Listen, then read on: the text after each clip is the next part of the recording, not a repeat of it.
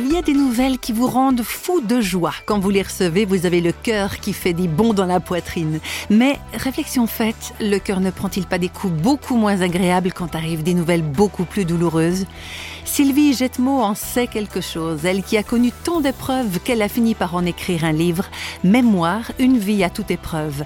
Et si elle peut raconter son histoire aujourd'hui, c'est qu'il y a eu dans son parcours des événements qu'on ne peut qualifier autrement que de miraculeux. Sylvie Jetmo. Jusqu'à 19 ans, tout allait bien, une vie tout à fait normale. Et là, c'est le coup de massue, 19 ans. Le chirurgien dit, il vous reste trois jours à vivre. Moi, je n'étais pas au courant, on m'a caché l'existence de ce cancer pendant longtemps, croyant que je ne pourrais pas assumer, mais en vérité, je l'ai toujours su et me suis tue pour que ceux de ma famille puissent eux aussi l'assumer, le digérer.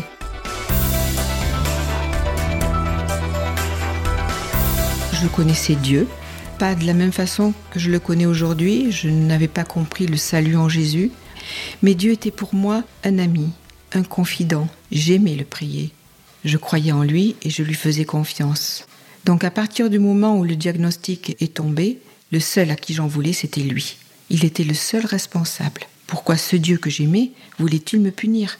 Je ne voulais plus lui parler, en tout cas quand je lui parlais, c'était pour lui dire ma haine, ma colère. Il répondait pas. Il était muet.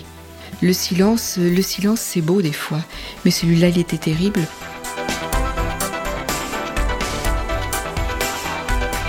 Ce Dieu qui paraît tellement silencieux va pourtant s'arranger pour parler à Sylvie de façon totalement inattendue. J'étais aveugle et un jour je reçois une lettre et Pierre, mon frère le plus jeune, me dit Tu veux que je te la lise? Et cette lettre disait en substance ceci Sylvie, bonjour, je suis Olivier. On s'est rencontrés pendant les vacances d'été à Biarritz. J'ai appris que tu étais condamné. Je suis aujourd'hui étudiant en médecine. Je connais la gravité de ton mal. Mais je voudrais te parler d'un Dieu que j'ai rencontré, Jésus.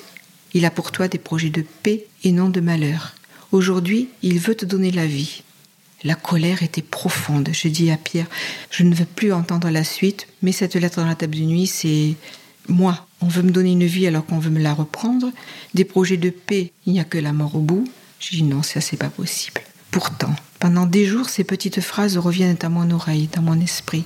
Sylvie, le Seigneur a pour toi des projets de paix et non de malheur. Sylvie, le Seigneur veut te donner la vie.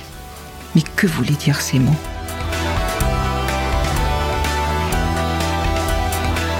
La vie est effectivement redonnée à Sylvie qui sera miraculeusement guérie du cancer. Elle épousera Marc, son homme chéri, avec qui elle pourra avoir des enfants contre toute attente.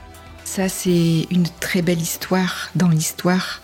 Si le Seigneur a guéri mon corps, Marc a guéri mon cœur. Il était là lors de, du verdict, si je puis dire, lorsque le chirurgien a dit euh, Vous avez un cancer aux ovaires, soit c'est une opération dans laquelle on enlèvera tous les organes génitaux, de toute façon, on ne pourrait jamais avoir d'enfant. Et ce jour-là, Marc m'a demandé un mariage. Trois solutions soit Marc est fou, soit sa foi est immense, soit il est très amoureux. Je crois vraiment qu'aujourd'hui encore, il est les trois à la fois. Oui, une suite d'événements extraordinaires pour Sylvie Jetmo. Le moins qu'on puisse dire, c'est que son livre porte vraiment bien son titre, Une vie à toute épreuve.